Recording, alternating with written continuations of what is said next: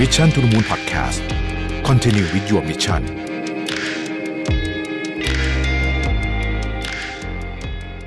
ได้เวลาพัฒนาทักษะใหม่ให้ประเทศไทย Mission to the Moon Reskill Thailand ต่อยอดความเชี่ยวชาญด้านสื่อออนไลน์ที่เข้าใจคนทำงาน สู่การเป็นผู้นำในการพัฒนาทักษะใหม่ กับ Mission Academy คอร์สพิเศษ โดยรวิทย์หานอุตสาหะอ้ำสุภกร และทีมงาน Mission to the Moon Media เตรียมรับชมการถ่ายทอดสด เปิดตัวโปรเจกต์ใหม่ ฟรี วันเสาร์ที่ 26 กุมภาพันธ์ 2022 เวลาหนึ่งทุ่มเป็นต้นไป ผ่านช่องทาง Facebook และ YouTube ติดตามรายละเอียดเพิ่มเติมได้ที่ mission to the moon co สวัสดีครับ ยินดีต้อนรับเข้าสู่ Mission to the Moon Podcast นะครับคุณอยู่กับประเวทหานุสาหะครับ วันนี้เราจะมาชวนทุกท่านเนี่ยสำรวจ พฤติกรรมเล็ก ๆ ที่กินเวลาคุณโดยไม่รู้ตัวนะครับ คนส่วนใหญ่เนี่ยโดยเฉพาะคนที่ทำงานเนี่ยนะจะรู้สึกว่าโอ้ยยังไม่ทันทำอะไรเลยก็หมดวันแล้วนะฮะอีกแป๊บหนึ่งก็หมดเสาร์อาทิตย์แล้วนะฮะอยู่ดีก็วันจันทร์อีกแล้วนะครับ เรารู้สึก เอ๊ะงานก็ไม่ได้ทำแบบได้เยอะขนาดนั้น แต่ก็ไม่มีเวลาพักผ่อนไม่มีเวลาทำอะไรเลยนะฮะเราก็เลยอาจจะสงสัยว่าเอ้ยเวลามันหายไปไหนหมดนะครับ นอกเหนือจากเรื่องของการทำงานพักผ่อนเดินทางแล้วเนี่ยนะฮะ ข้อมูลจาก Statista เนี่ยนะครับบอกว่าคนทั่วไปเนี่ยใช้เวลาบนโซเชียลมีเดียเนี่ยประมาณ 3 ชั่วโมงต่อวันนะสามชั่วโมงนี่คือไม่ได้ทำงานนะ เล่นโซเชียลมีเดียสามชั่วโมงต่อวันนะครับ ซึ่งอันนี้เราค่อนข้างจะรู้กันอยู่ละ แต่ว่ามันมีพฤติกรรมเล็กๆ อื่นไหมที่กินเวลาเรานะฮะไปอีกนะครับ แล้วเราจะเรียกชั่วโมงเหล่านั้นกลับมาได้ยังไงนะครับ มันมีบทความหนึ่งนะฮะชื่อว่า 20 dangerous time waster and why you should stop them นะฮะอันนี้เป็นบทความในมีเดียมนะฮะ ซึ่งน่าสนใจดีนะครับ ผมเลือกมาให้เอ่อสิบสามอันนะครับ ว่าเป็นมีอะไรบ้าง ผมรู้สึกว่าเออสิบสามอันเนี้ย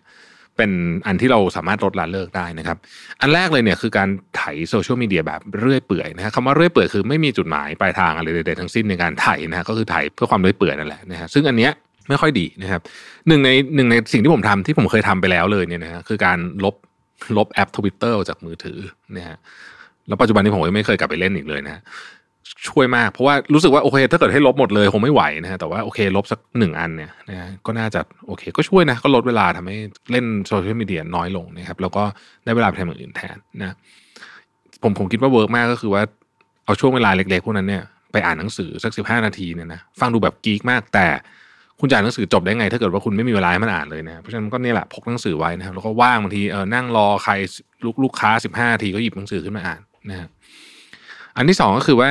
การ multitask อันนี้ทำให้เสียเวลานะครับการ multitask เนี่ยอย่างที่เราเคยคุยคุยกันไปในหลายพอดแคสต์คือ มันไม่ใช่ว่าคุณทำอย่างหนึ่งแล้วสวิชมาทำอีกอย่างหนึ่งแล้วกลับไปกลับมาอย่างนี้นะคือเวลาคุณ multitask คุณเริ่มทำอย่างหนึ่งเนี่ยมันต้องใช้เวลาในการเขาเรียกว่ารวบรวมสมาธิเพื่อเริ่มทำใช่ไหมฮะเสร็จแล้วเนี่ยพอคุณสวิชไปอีกอย่างหนึ่งเนี่ยเหมือนคุณต้องรวบรวมสมาธิใหม่แล้วพอคุณกลับมาอันเดิม คุณก็ต้องมาเริ่มนับหนึ่งของการทำสมาธิใหม่ นี่แหละ มันทำให้เราเนี่ยรวมรวมแล้วเนี่ยนะฮะกลายเป็นทำงานได้คุณภาพต่ำลง นะครับอาจจะเจอข้อผิดพลาดในการทำงานเยอะขึ้นต้องกลับมาแก้อีก เพราะฉะนั้นการมัลติแทสส่วนใหญ่เนี่ยทำให้ยิ่งเสียเวลานะครับเพราะว่าโดยเฉพาะการมัลติแทสผมเห็นหลายคนชอบทำเปิดหน้าจอสองจองานสองงานแล้วทำอันนึงไปนิดนิดนึงแล้วทำอีกอันหนึ่งอย่างเงี้ยไม่ดีนะไม่ไม่ work เลยนะมีงานวิจัยออกมา support เยอะมากนะครับอันที่สามฮะคือหาของไม่เจอ ซึ่งฟังดูเหมือนแบบไม่ไม่น่าจะมีอะไรนี่หาของไม่เจอแต่เชื่อไหมว่า ถ้าเรารู้สึกว่าเราหาของไม่เจอบ่อยนี่นะครับคุณกำลังเสียเวลาวันหนึ่งประมาณสิบสิบห้านาที โดยเฉลี่ยถ้าเกิดคุณเจอเป็นบ่อยๆนะซึ่งมันสามารถแก้ได้โดยง่ายมากๆเลยก็คือวางของให้เป็นเวลาให้รู้ว่าที่ไหนอยู่ตรงไหนนะครับ ซึ่งอันเนี้ยทำง่ายมากนะแล้วก็ไม่ต้องหัวเสียด้วยเพราะว่าเวลาคุณหาของไม่เจอโดยเฉพาะตอนกำลังออกจากบ้านเนี่ยคุณไม่ได้แค่เสียเวลา 5 นาทีในการหา แต่มันทำให้คุณอารมณ์เสียด้วย มันอาจจะทำให้คุณขับรถเร็วขึ้นเพราะเหวี่ยงกับเรื่อง หาของไม่เจอเมื่อกี้ดีไม่ดีเกิดอุบัติเหตุอีกนะครับ เพราะนั้นเนี่ยอันนี้ง่ายมากนิสัยนี้ง่ายมากก็คือทำเก็บของให้เป็นที่ คุณก็จะไม่หาของไม่เจอคุณก็จะไม่ลืมนะฮะ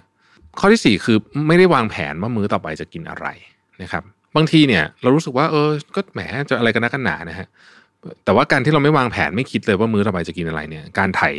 ดูร้านในแอป Delivery เนี่ยบางทีเสียเวลาเยอะเหมือนกันนะฮะบางทีเนี่ยเราออกแบบนิดนึงไว้ว่าเราจะกินอะไรบ้างสัปดาห์นี้เนี่ย ปกติเนี่ย ถ้าเราจะเอาคร่าวๆก็ได้ว่าสัปดาห์นี้จะกินข้าวบ้านไหมนะกินกี่มื้อ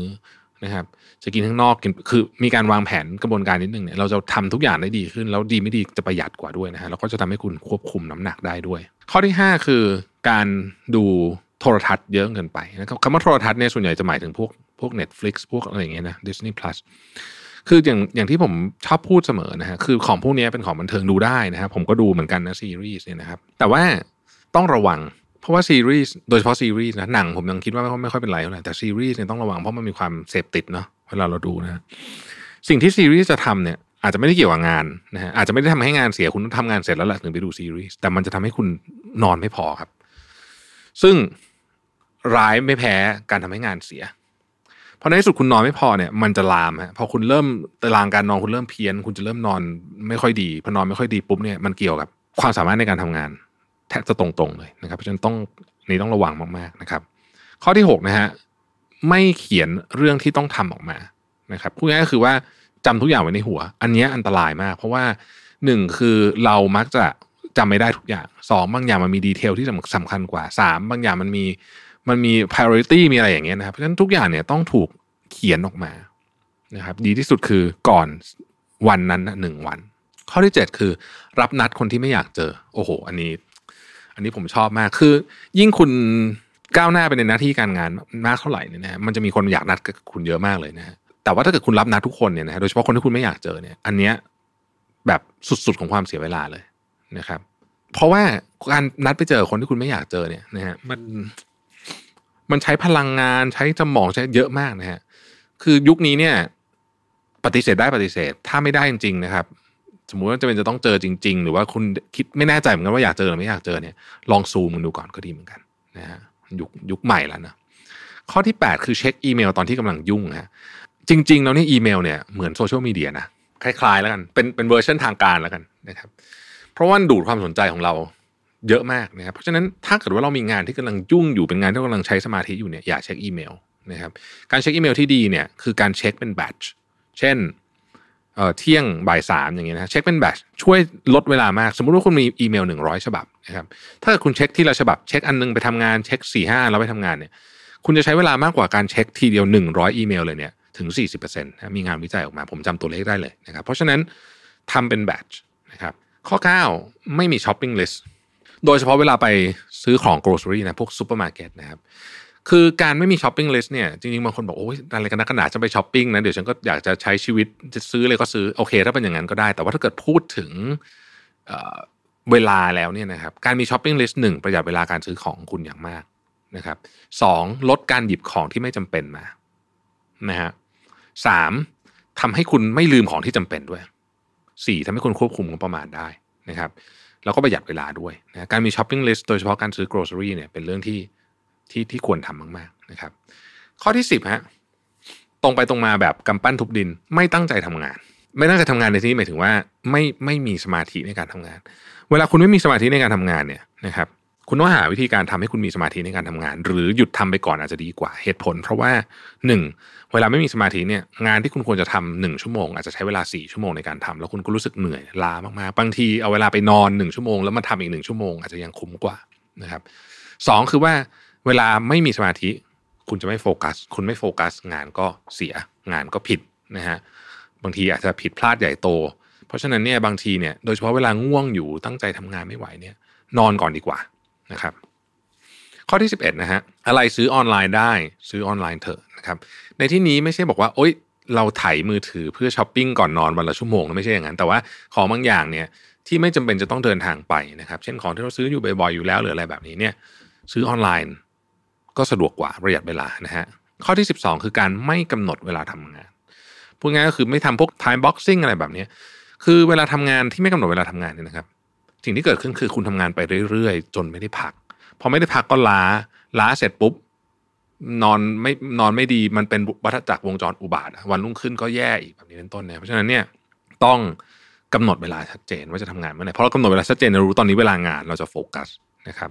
ข้อที่สิบสามนะฮะ เดี๋ยวนี้เรา work from anywhere เยอะนะครับ คนก็ไปทำงานจากข้างนอกอะไรเงี้ยเยอะแยะ สิ่งที่เขาเตือนก็คือว่าอย่าย้ายที่ทำงานในหนึ่งวันเยอะเกินไปนะครับ เพราะว่าเวลาย้ายที่ทำงานเนี่ย การเซตเท่าดาวกับการทำงานคือการนั่งลง แล้วก็เหมือนกับเริ่มต้นสมาธิในการทำงาน อันนี้เป็นขั้นตอนที่ใช้พลังงานเยอะนะครับ และบางทีถ้าเราย้ายที่ทำงานบ่อยๆคำว่าย้ายที่ทำงานบ่อยในหนึ่งวันก็คือเนี่ยไปร้านกาแฟเดี๋ยวก็ไปร้านข้าวเดี๋ยวไปนู่นไปนี่เนี่ย มันทำให้เราขาดสมาธิ ต้องเหมือนกับต้องเซตเท่าดาวบ่อยๆนะฮะ ก็ก็ไม่ดี เพราะฉะนั้นอลองพักเบรกด้วยกิจกรรมอื่นที่ไม่ใช่การย้ายที่ดีกว่านะครับ เรื่องพวกนี้เนี่ยหนึ่งข้อก็ฟังดูจะประหยัดเวลาได้ไม่สักไม่เท่าไหร่ แต่ว่าพอทำไปเยอะๆเนี่ยก็จะช่วยประหยัดเวลาชีวิตคุณได้เยอะทีเดียวนะครับ ขอบคุณที่ติดตาม Mission to the Moon นะครับ สวัสดีครับ Mission to the Moon Podcast Continue with your mission